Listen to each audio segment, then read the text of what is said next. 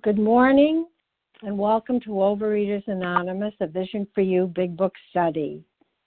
My name is Anita J., and I'm a recovered compulsive overeater.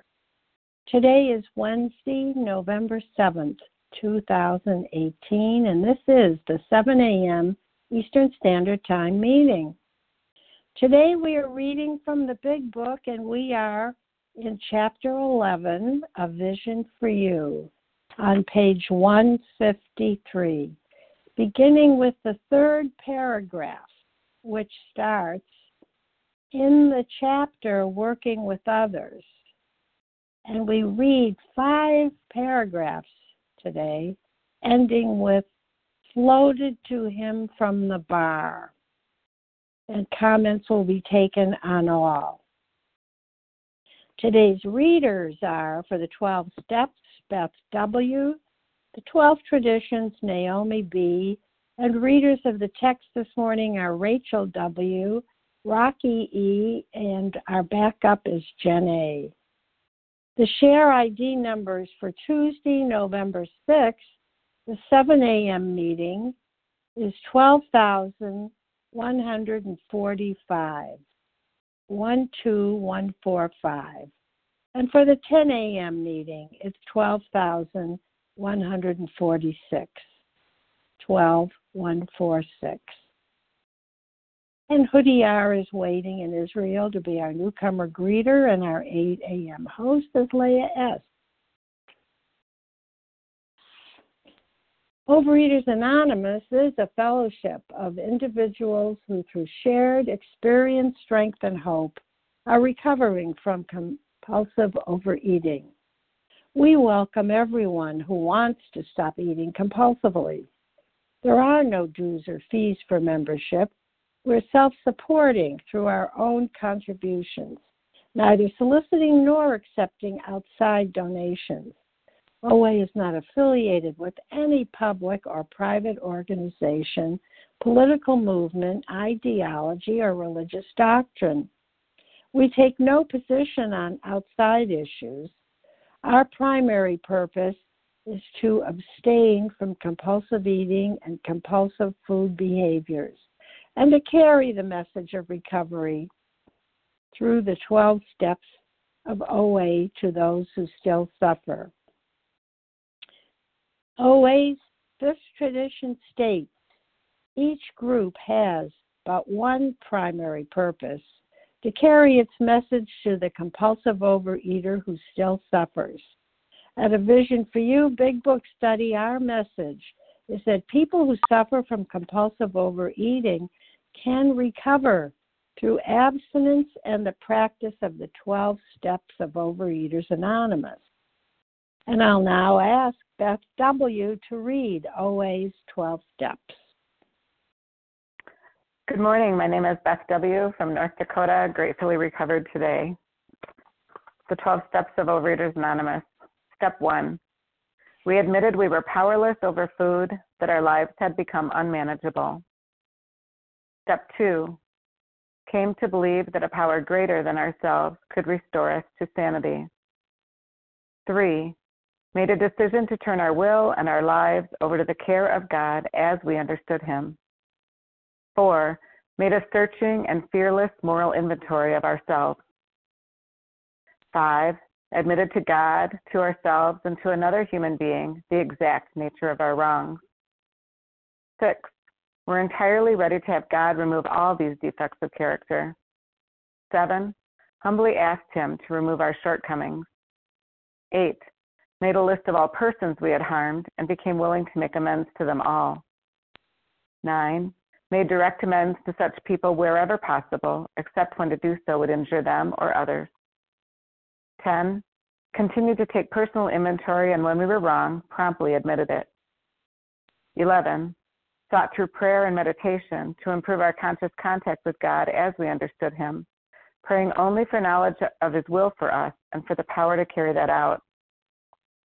12. Having had a spiritual awakening as the result of these steps, we tried to carry this message to compulsive overeaters and to practice these principles in all our affairs. Thank you for allowing me to do service, and I pass. Thanks so much, Beth W. And I'll now ask Naomi B. to read OA's 12 traditions. Thank you, Anita. Good morning. Can you hear me okay? Yes, thanks. Okay, thank you, Anita. Good morning, family. This is Naomi B., a grateful, recovered, compulsive overeater outside Philadelphia. The 12 traditions. One, our common, common welfare should come first. Personal recovery depends upon OA unity. Two, for our group purpose, there is but one ultimate authority, a loving God as he may express himself and our group conscience. Our leaders are but trusted service, they do not govern. Three, the only requirement for OA membership is a desire to stop eating compulsively. Four, each group should be autonomous except in matters affecting other groups or OA as a whole. Five, each group has but one primary purpose to carry its message to the compulsive overeater who still suffers. Six, an OA group ought never endorse, finance, or lend the OA name to any related facility or outside enterprise. These problems of money, property, and prestige divert us from our primary purpose. Seven, every OA, OA group ought to be fully self supporting, declining outside contributions. Eight, Overeaters Anonymous should remain forever non professional, but our service centers may employ special workers. 9. OA as such ought never be organized, but we may create service boards or committees directly responsible to those they serve. 10. Overeaters Anonymous has no opinion on outside issue, hence the OA name ought never be drawn into public controversy. 11. Our public relation policy is based on attraction rather than promotion. We need always maintain personal anonymity and the level of press, radio, films, television, and other public media of communications. 12. Anonymity is a spiritual foundation of all these traditions, ever reminding us to place principles before personalities. Thank you for allowing me to do service, and I pass. Thanks so much, Naomi B. How our meeting works. Our meeting focuses on the directions for recovery described in the Big Book of Alcoholics Anonymous. We read a paragraph or two or five from the literature, then stop and share on what was read. Anyone can share, but we ask that you keep your sharing to the topic and literature we're discussing, and that you keep your share to approximately three minutes. Singleness of purpose reminds us to identify as compulsive overeaters only. Our abstinence requirement for moderators is one year, and for readers is six months. There is no abstinence requirement for sharing on topic. This meeting does request that your sharing be directly linked to what was read. We're sharing what the directions in the Big Book mean to us. To share, press star one to unmute. Once you are done sharing, let us know by saying pass. Then press star one to mute your phone. In order to have a quiet meeting, everyone's phone, except the speakers, should be muted. So today we resume our study of the Big Book, and we are on page 153, the third paragraph beginning with in the chapter Working with Others and reading through five paragraphs, which ends floated to him from the bar, and comments will be taken on all. And I will now ask um, Rachel W. to get us started. Good morning. Good morning, Anita. Good morning, November team. Good morning, everyone on the line. It's Rachel W. Um, in the chapter, Working with Others, you gathered an idea of how we approach and aid others to health. Suppose now that through you, several families have adopted this way of life. You will want to know more of how to proceed from that point. Perhaps the best way of treating you to a glimpse of your future will be to describe the growth of a fellowship among us. Here is a brief account. Years ago, in 1935, one of our number made a journey to a certain western city. From a business standpoint, his trip came off badly. Had he been successful in his enterprise, he would have been set on his feet financially, which at that time seemed vitally important. But his venture wound up in a lawsuit and bogged down completely. The proceeding was shot through with much hard feeling and controversy. Bitterly discouraged, he found himself in a strange place, discredited and almost broke. Still physically weak and sober but a few months, he saw that his predicament was dangerous. He wanted so much to talk with someone, but whom? One dismal afternoon, he paced a hotel lobby, wondering how his bill was to be paid. At one end of the room stood a glass covered directory of local churches. Down the lobby, a door opened into an attractive bar. He could see the gay crowd inside. In there, he would find companionship and release. Unless he took some drinks, he might not have the courage to scrape an acquaintance and would have a lonely weekend. Of course, he couldn't drink, but why not sit hopefully at a table, a bottle of ginger ale before him? After all, had he not been sober six months now? Perhaps he could handle, say, three drinks, no more. Fear gripped him. He was on thin ice. Again, it was the old insidious insanity, that first drink. With a shiver, he turned away and walked down the lobby to the church directory.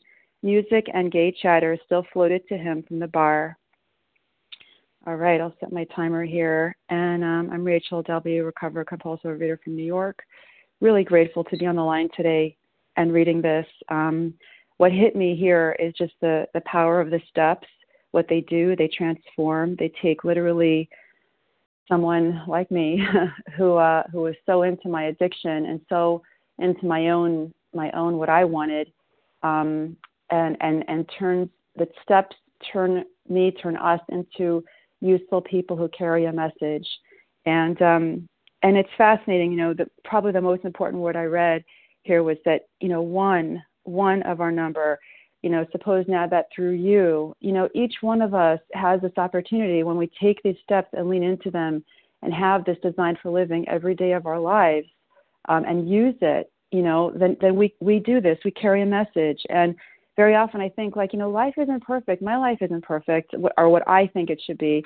I feel like I have only that one dilemma, that addict dilemma, which is who do I become when I don't get my way? And I'm just amazed that, you know, here he is you know, had he had he been successful, can you imagine if he had been successful in his enterprise? I'm just thinking, had he been financially set, what would have what would have happened? You know, it was that unmanageability. It was it was that life happening that kind of put him up against the wall to to you know lean into this process and um and then also the you know just the idea that instead of seeking out you know this is this is what it is. If if i if i seek out my food if i seek out food as a solution or and even in recovery and even in abstinence it could happen also. It could happen that i could think i'm justifying could i could i have a little that or does it make sense to have this? And and that's why you know we can reach out to each other. But when we don't have anyone else around us i think this is the biggest punchline of the entire program is when we get to the 12th step and find out that our higher power was with us all along, and that inherently we could have a piece of higher power within us that we could access and actually see. Um, and I know that for me, you know, I've definitely been in this place of of desperation and not knowing and what should I do, and just the fact that he's showing us here, you know, how how to how to turn the tide and how to make another decision, and um, and also, you know, that just the fact that it it is thin ice. You know, some people might think, oh, it's only one bite, or it's only you know this thing. You know, in another program that's true. In this program, that one bite really leads to to certain emotional death, spiritual death. It leads me to um, a life where I don't have any answers, and also just the idea that um, you know he was thinking that you know just have that that music and the gay chatter and all that camaraderie, the hearing the sound of it. You know when it at, at one point it became like the pull. It was the magnet to go there because you know i'm thinking that oh there's something there for me that could just take me away from whatever i don't want to deal with or whatever i want to eat over and um and in the end not doing that and holding myself and leaning into these steps um, all that stuff just kind of floats by and i can see it for what it is which is really just an escape from myself. So um, and just the answer is, is coming out of you know coming out of myself and, and helping others. So thank you for allowing me to share and i pass. Thanks so much rachel w. All right. Who else wants to, to share? Katie g from boston June, Larry, Katie, Katie, Larry K, and Siobhan, Lisa B, Barbara E, Edie M. Just a minute. Cynthia guys. C. This has gotten away from me. I wonder what. Well, that's because I was up too late. Let's see, Lisa and um. Oh my gosh. Larry. I've got Larry, but I've got I've got Katie and I've got Lisa B and I've got Larry and I've got Siobhan. Cynthia C. Edie M. Ruth H. And oh yes, Barbara Cynthia, C. Cynthia C, Cynthia C, and Eugenie H, Barbara. and Ruth H. Barbara, and Ruth H. And I know there's somebody in there. I'm sorry, but this is such a long list. I hope you'll June stick around. D. June D. Okay, this is such a long list. I hope I get you all. Okay, Katie, Lisa, uh, Cynthia C, and Larry, and Siobhan, and Edini, and Barbara E, and Ruth H, and June D. Wow, whoa. Okay, Katie G, go. Good morning, Anita. Katie G, recovered compulsive reader overeater, anorexic, and bulimic. The first thing that I love is that um, I don't know what's best for me, and the problem is not what's happening. The problem is my judgment of the situation, and I. I, I'm sorry, I have found myself bitterly discouraged in a strange place, discredited, and almost broke, fired from four different jobs um, given offered opportunities um, to walk through very scary medical um, issues and whatnot, and seeing that my um, breakups and my predicament has been dangerous. And um, you know what my book tells me over and over and over and over again: any problem, help others. Any problem, help others. Any problem, help others. After I have, you know, stayed entirely abstinent and done the um, the 12 steps and continue to live. The other thing that really gripped me today is the delusional sick thinking. I looked up the word insidious. Check this out subtle, well established before becoming a parent. Wowza. So, my subtle thinking of the delusional, psychotic thinking of um, a bottle of ginger ale. Like, can I just sit here now? Can I just have one? Come on, I've been a really good girl. That's all diet mentality. Abstinence is black and white. But then today, as a recovered woman, you know what what are my subtle insidious insanities what the, what's the delusional thinking that i'm believing not just if i have a food thought but about about my life? Like somehow that um that my mom you know me having a child is going to is going to heal my relationship with my mother or you know other lies that i tell myself. My husband owes me. The kind of lies that sound maybe innocuous but that lead me to a place mentally where eating will be a step up and what i am taught what i love is that um is that I'm not responsible for my first thought. I have to tell you, I still sometimes have food thoughts or I have a food dream. But what's amazing is I'm recovered. I have a shiver. I have a shiver. I react sanely and normally, but it's not enough for me to have a shiver. It's not enough for me to be like, oh, no, thank you. I have to find other women who are suffering and help them. That is the solution. Death of self for successful living. It is not about, you know, just um just saying, okay, yep, you know what, that's sick thinking, and now I'm going to muster my way through. I have got to have an entire shift, an entire 180 shift, and and you all save me when I'm about to walk through something so scary, and I call you, and I don't have to say anything about me. I just talk about us and God, and I get saved because because I'll just close with this. Thinking about Katie G is not the solution if you're Katie G. um, and I'm so grateful to know that today. And with that, I pass. Thanks so much, Katie. Lisa B, good morning. Good morning. Good morning, and thank you for your service. My name is Lisa B. I'm a recovered compulsive overeater in Greenville, South Carolina, and I was listening to the reader share so wonderfully on this and I didn't really think I had anything and then all of a sudden I thought, "Oh my gosh, there is something I really need to share." And it's something that helped me so much. That is when I was reading the foreword to the second edition, one of my sponsors helped me see because they go through this story in the foreword to the second edition that if Bill were sponsor reliant, he would have been really in big time trouble. Because Ebby Thatcher, his school friend that he meets, and we read about that on page eight, became his guide, took him through the the tenets of the Oxford group. Bill got recovered, but Ebby picked up a drink. He was no longer sober at this time. But Bill, having had that spiritual experience, knew that he was really in trouble. And he had that moment of clarity, that moment of clarity. He's not feeling good. He has hard feelings and feelings of controversy. And what I need to see is that if I'm just picking and choosing doing some of the steps, I'm thinking that, you know, I'm really not as bad as Bill. I don't need to do all of the steps. I don't need to do a 10 step. I can push through this, push through this. Um, and, you know, the gay crowd starts to call out to him. And there he would find companionship and release. And it reminds me that the reason I eat is because I want relief. I want ease and comfort. I seek ease and comfort. I have like a radar inside of me. And I might find other things to give me temporary ease and comfort. But I know that ultimately it's got to be through the steps and through that spiritual experience. So I would encourage people to read that foreword to the second edition. It goes into a little bit more detail. And I have to remember it's not about sponsor reliance. I'm just a guide. I'm just a guide holding the flashlight, and they often hold the flashlight for me. It's about them getting that experience and not depending on me. With that, I pass. Thank you. Thanks so much, Lisa B. Cynthia C., and then it'll be Larry K. Cynthia? May I be heard? Yeah, may I be heard? Yes, yes. Thanks. Thank you so much. Um, thank you so much for your service and everybody's service in making this and all these meetings happen um, almost every day of the week. It just it was amazing.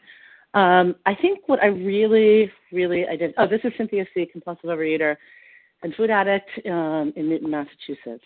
Um, I think what I love most personally of of this reading is that I have no idea what's good for me, which means I have no idea what's good for you. My will is never really what's best, or, or is often not what's best, and that things happen. I just what rings so true to me is that there's so many things that I think I must accomplish in my day or in my life. Um, you know, I I had something on Friday where you know i thought i had uh, i had a commitment i had to leave the house really early and i had one technical difficulty after another and i needed to be someplace to do service and i was running extremely late and um you know and and god gave me this other opportunity to do a different kind of a service that i would never have had had i left on time you know like i never know why things happen and things that seem to be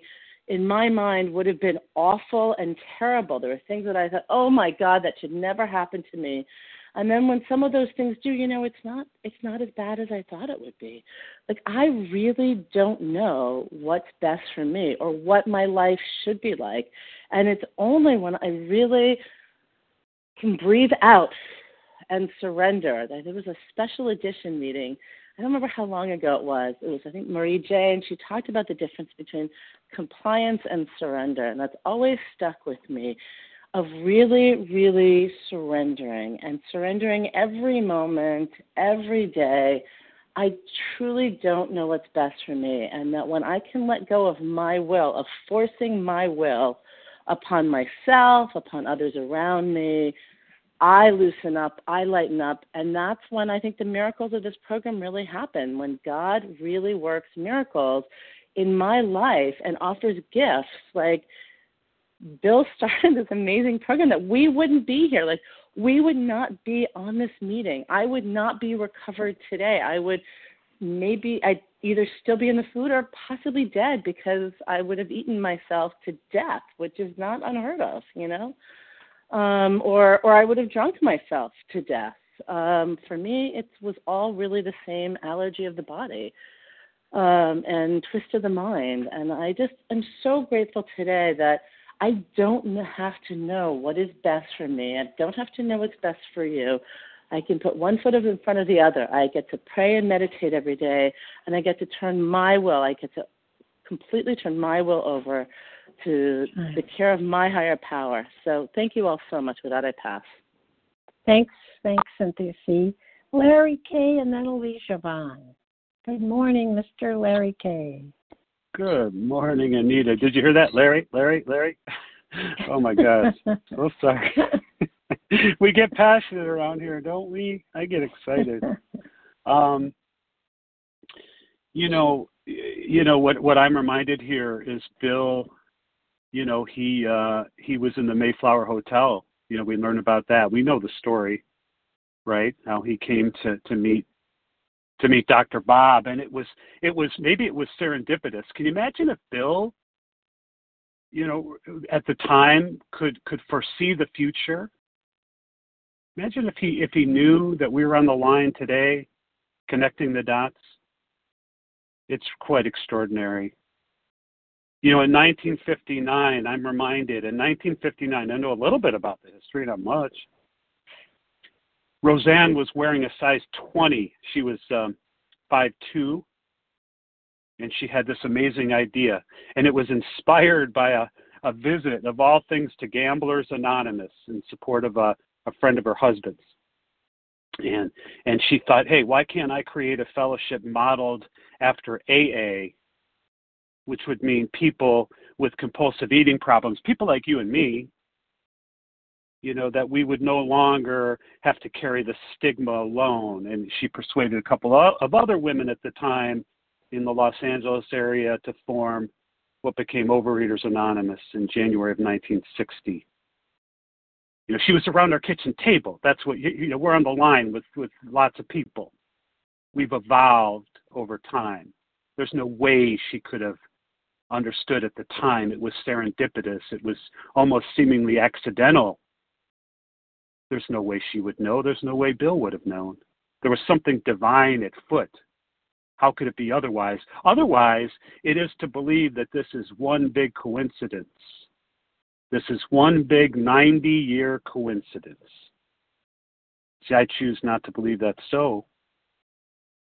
You know, I'm reminded of what, what Dr. Bob used to tell folks um, you know, that were struggling. They were new in their sobriety, and he, he would tell them, you know, many people coming into this program get, you know, get the wrong conception of the notion of easy does it. It doesn't mean that you sit on your butt and you stay home, you know, from meetings and you let other people work the program for you. It doesn't mean that you have an easy life without drinking. See, easy does it, he said, means that while you're dealing with life on life's terms, you take it a day at a time.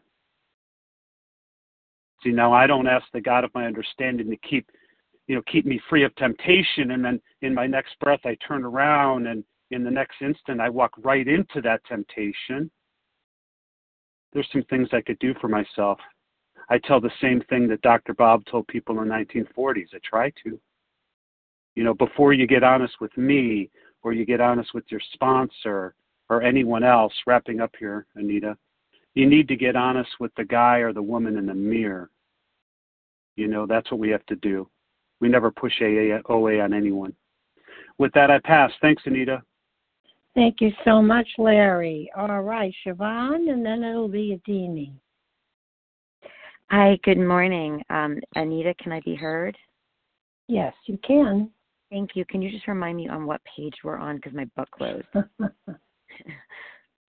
Page 153, the third paragraph, five paragraphs. so much. Okay. The third, our hope is, is that the one? No, is it? Our, no, in the chapter working with others. Correct. Anita? You're using your Thank time you. up, you honey. Yep, I know. I I'm.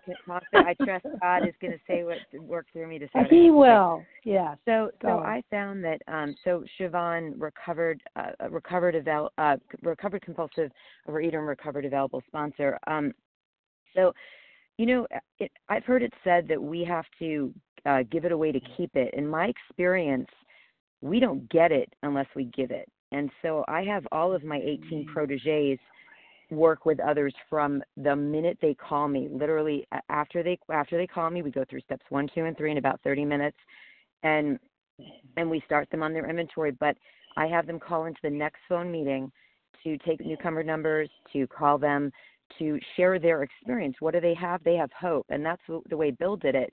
You know, I've been told I I, I take them through with the flashlight like Bill did. Um, and I and that's the way I feel very higher power led to do that.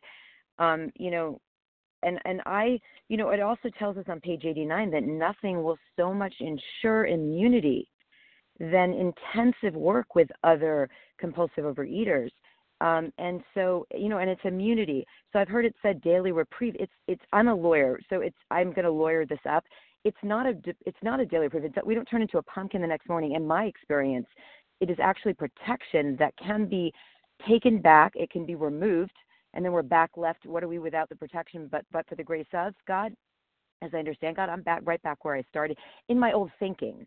So I believe in my experience that it's not an allergy to food, sugar, or any of those things. It's actually an allergy to resentment because we learned that that resentment is the number one offender. And so I find that I have to keep my house clean. I can't let those dishes pile up and I hate dishes and I hate uh, you know I don't use dishes because I you know when when I was actually overeating and I don't do that anymore.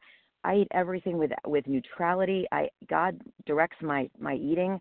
It's sane. It happened in five days. It, this does not take long when there's willingness, and it it is in my experience absolutely easy, no struggle. If I'm struggling, I find I'm actually in my will and not really doing God's will. But I it's really I really did have that vital spiritual experience, and that's not that happens on God's time. It's not you know, I, I used to sponsor shop and how much time do you have? You know, you know, all of my proteges, none of them ask me how much time I have, but they'd be shocked to find out I have like three weeks.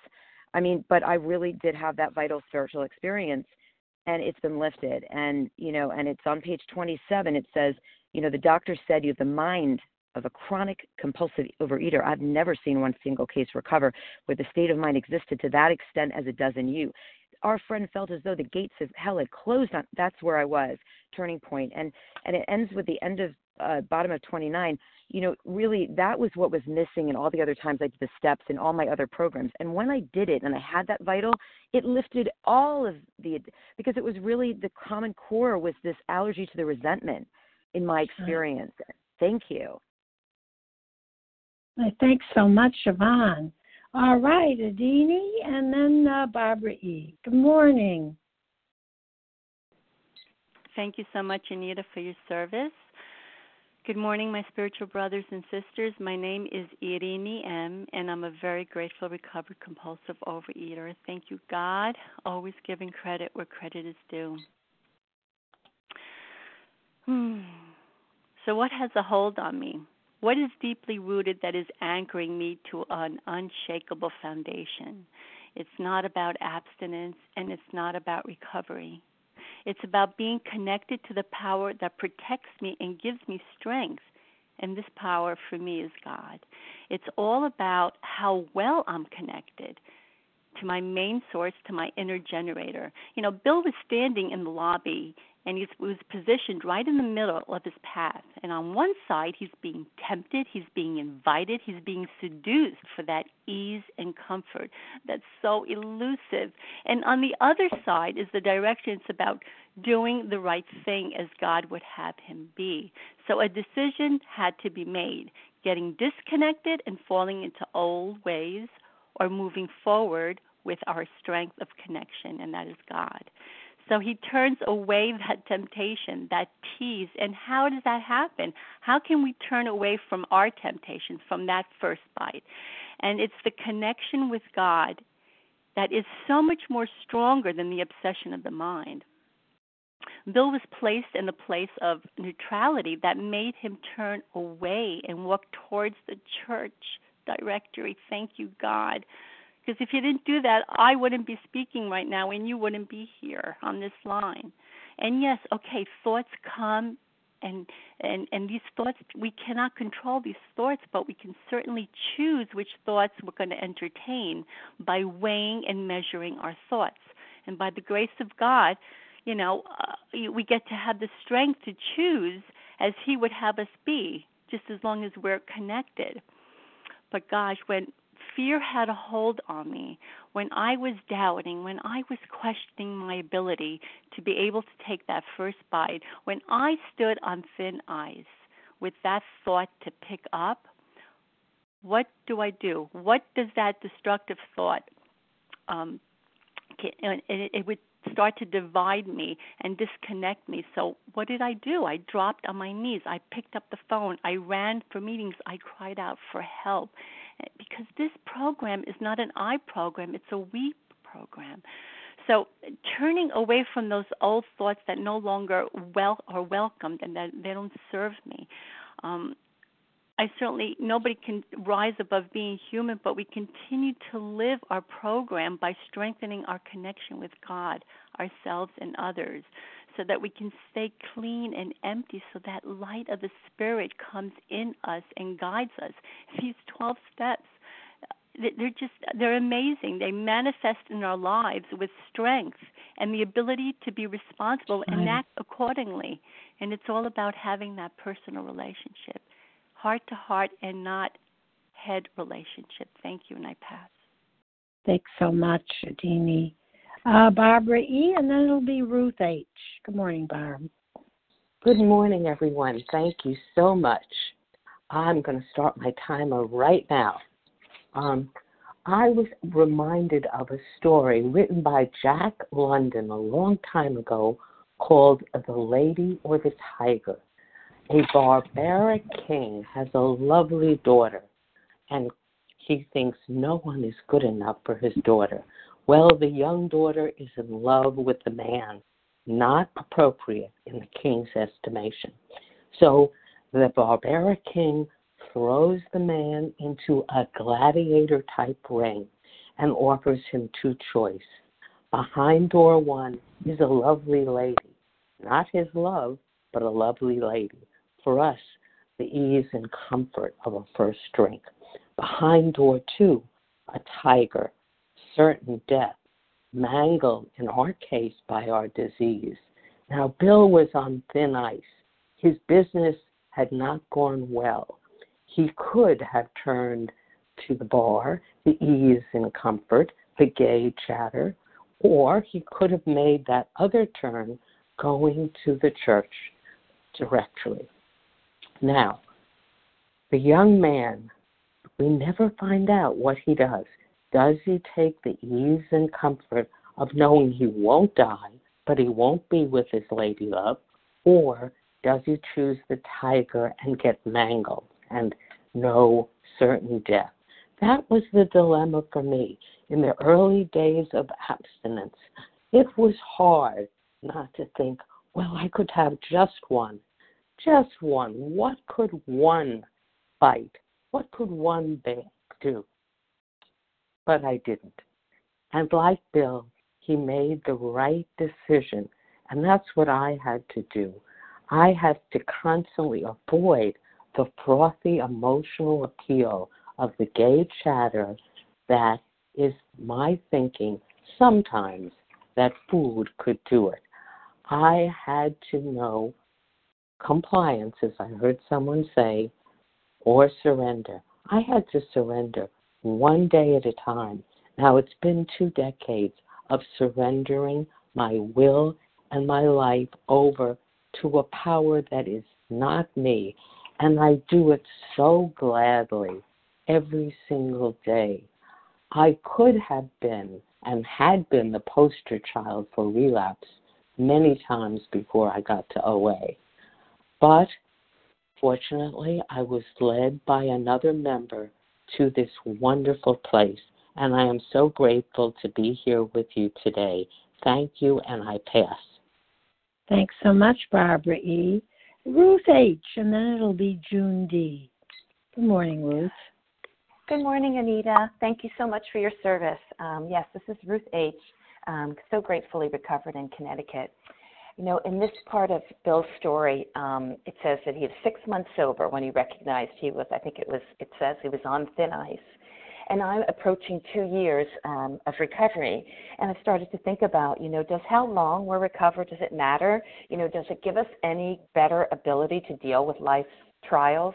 You know, in, in kind of thinking over those questions, um, I'm not really sure that it does at all, or at least to what degree it means. But, you know, I think what has mattered more for me is how spiritually fit I am.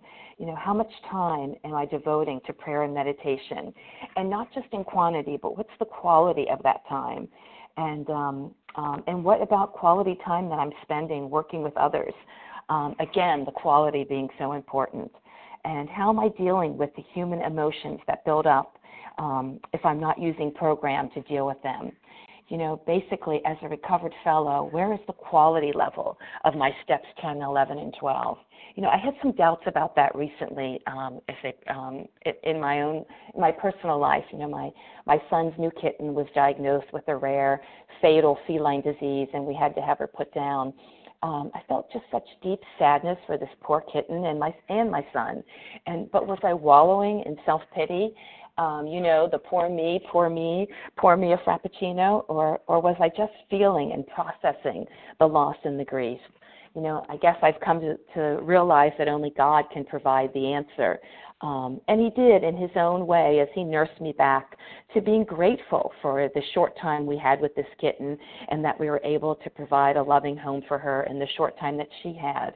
Um, but did it matter that I was almost two years recovered when that happened? You know, I'm not really sure. I just know that it mattered that I had a connection to a God of love and compassion. Um, and who righted my course, just as he did for Bill in, in this piece of Bill's story, you know, and continues to keep me recovered one day at a time. And um, with that, I'll pass. Thanks so much for letting me share. And thank you so much for the share, Ruth. And June D, you are up. Hi, this is June D. in Pen- yes, this is June D. in Pennsylvania. Um, I'm a compulsive eater and sugar addict.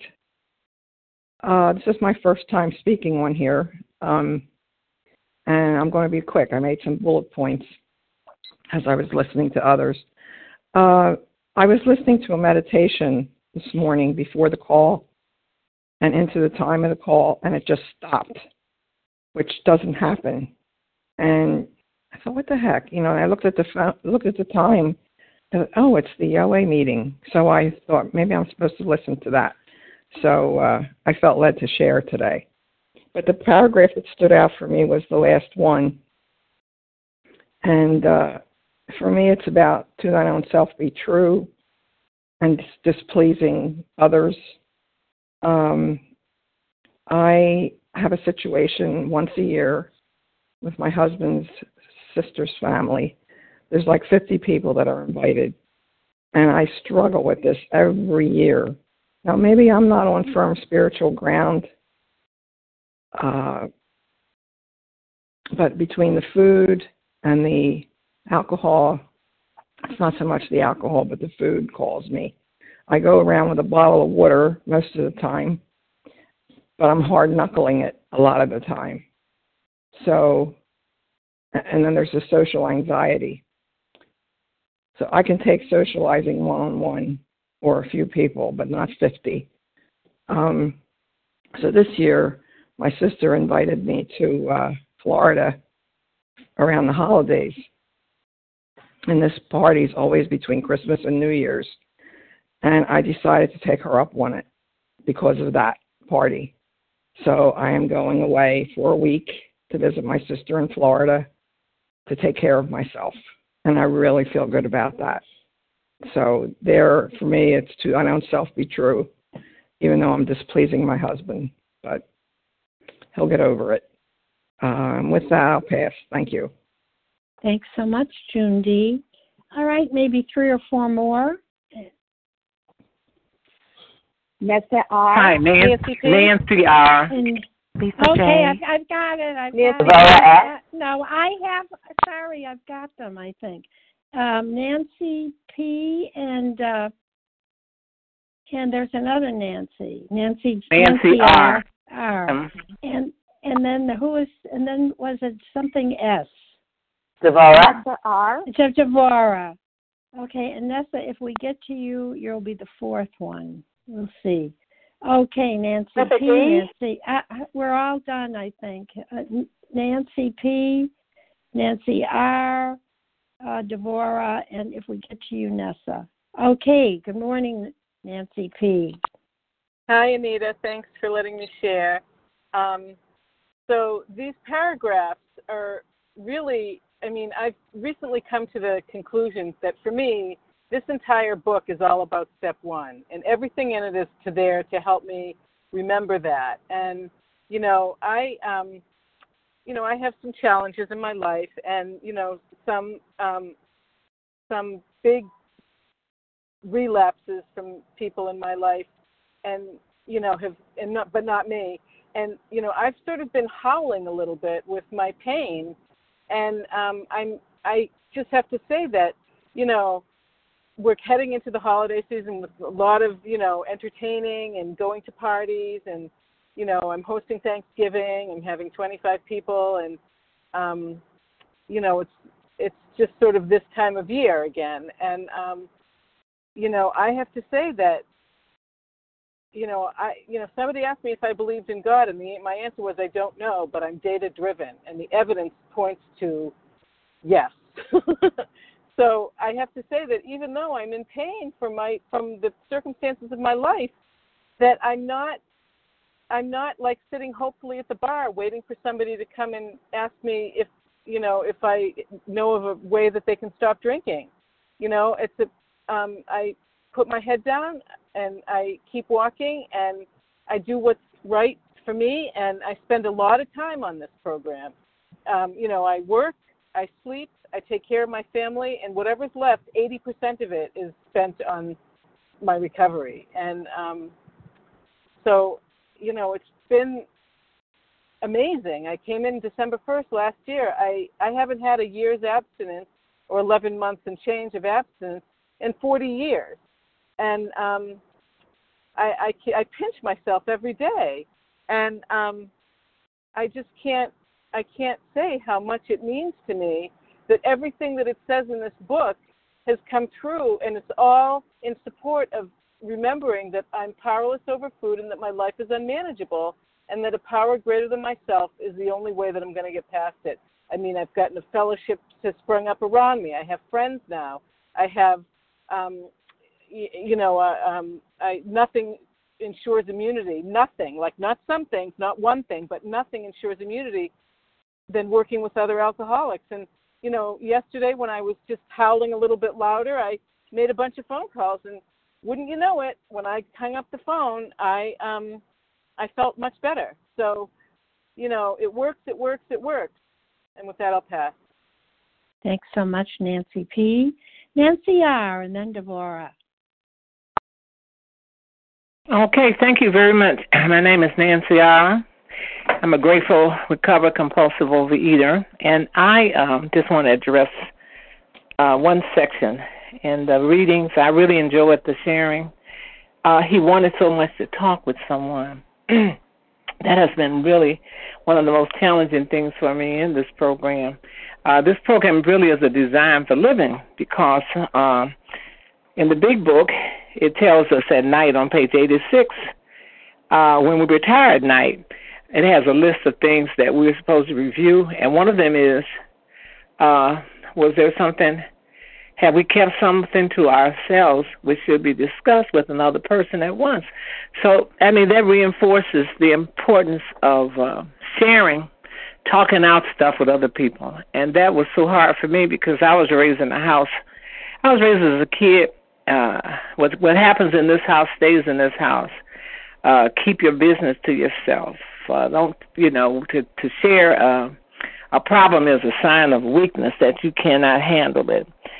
Um, but this program has um, has revolutionized my thinking. Thank you, God, uh, that when something is bothering me, I recognize the necessity of of of sharing it with someone, and I'm grateful that uh, there are people in this program that I feel comfortable enough, people who are recovered, I can't share everything with everybody.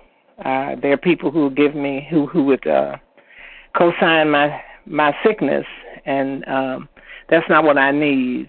Uh, there's a slogan in the program that's that I've heard around for years that said "Share it or wear it," and I certainly I don't want to wear it. I'm so grateful that uh, I, I God led me to OA, and today I have a design for living that has led me to a way of life that's infinitely better than anything I could have imagined. Thank you for letting me share. Thank you so much. All right, uh, Devorah, and then I think we will make you, we'll get, we'll get you, Nessa. Go ahead, Devorah. Thank you so much, Anita, and everyone on the line that makes this possible. My name is Devorah S., and I'm a recovered compulsive overeater from New Jersey. And wow, these paragraphs are just incredible, and it really says so much about, um, you know, what we learned in this book. You know, here we are. You know, he was he he went to this new place. He was on a business uh, trip. His business failed, and uh, he was feeling very discouraged. He was discredited. He was almost broke. He had no idea how he was going to pay that bill. You know, pile up of human emotions. That's why we ate. We, we ate, and the you know, and he was looking for that solution. What was going to be this answer that was going to make him feel better? You know, and we all turned to the food he was looking for that alcohol and he's looking and he's seeing the gay crowd over there and he said, Yeah, that's gonna be it. What's gonna be so terrible? That crazy thinking I could just have one. I mean, how often did I do that? I could just have one, it'll make me feel better. And then all of a sudden, you know, where all of a sudden, like, what happened? He got out of himself a little bit. And he realized that what about my responsibility, my family? What about the other alcoholics over there? Who like you know, I'm I'm sober six months. I have something to give. Like, you know, and I, what am I doing? How crazy am I to to to ruin all this because of what about me? It's not about me, but about others. And you know, he was directed out of there. I mean, this is really, if you think about it, God is really holding him up here. God is really giving him the strength and the and the thoughts to change that I the the the to change that course of action that he was going to be on and to get out of himself and help another person. I mean, these are all tenets that we look at in this program that we, we live for. You know, when I'm feeling down or whatever, pick up the phone, call another person, get out of myself. Um, what's you know, th- this is this is the whole crux of this program is getting out of ourselves and being useful to others um, and how awesome that is. We see it firsthand in these pages. Um, and that's, you know, I'm never, I never make it in this program. Thank God I have a design for living. But you know, I'm human. Things go up, things go down. My emotions play. And um, the bottom line is, is that when I can be of service to another person, I could get out of. I, I, I realized that whatever I was feeling, it was just for that moment, and things pass things pass I don't have to eat over it. And that's a miracle today. And that's that's incredible. You know, they talk about we're going to meet incredible people, you know, in these pages and that that's an incredible experience that that I take along with me each day and um and I'm just so grateful to have found it in these pages. And with that I'll pass. Thank you so much. Thanks so much, Devora. All right, Nessa R., you are up.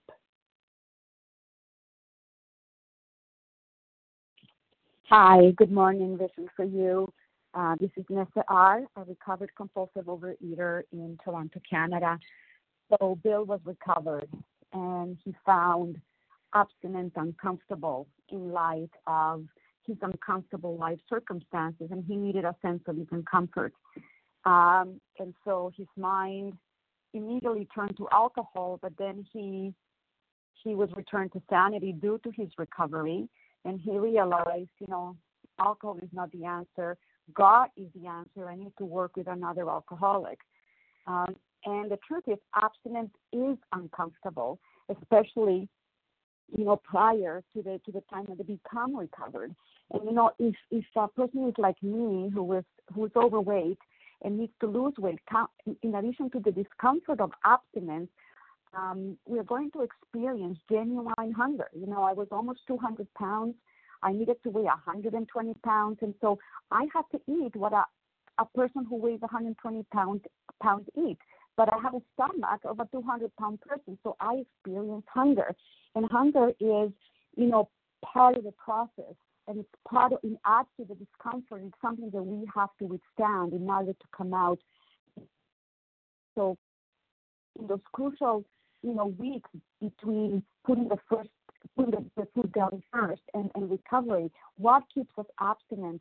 And, you know, in the big book, somewhere on page 150, 51, 52, it says, you know, one day we will be unable to imagine life with or without alcohol.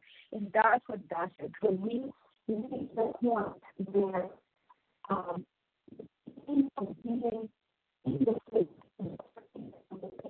you're breaking up. Nessa, right at the end. We can't hear you.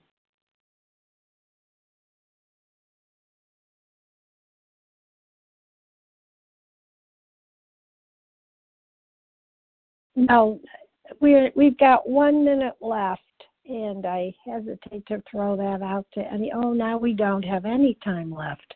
I want to thank everybody who shared, particularly those who tried it tried it uh, for the first time. I hope they come back. And um, the share ID for today's meeting is twelve thousand one hundred and fifty-two. One two one five two. And uh, we'll now close with the reading from the Big Book on page 164, followed by the Serenity Prayer. And I am asking Rocky E. to read a vision for you for us. Hi, Anita. This is Rocky E. from New York, compulsive overeater, and happy to do service. Our book is meant to be suggestive only. We realize we know only a little. God will constantly disclose more to you and to us. Ask Him in your morning meditation what you can do each day for the man who's still sick. The answers will come if your own house is in order. But obviously, you cannot transmit something you haven't got. See to it that your relationship with Him is right, and great events will come to pass for you and countless others. This is the great fact for us. Abandon yourself to God as you understand God. Admit your faults to Him and to your fellows. Clear away the wreckage of your past. Give freely of what you find, and join us. We shall be with you in the fellowship of the Spirit and you will surely meet some of us as you trudge the road of happy destiny. May God bless you and keep you until then.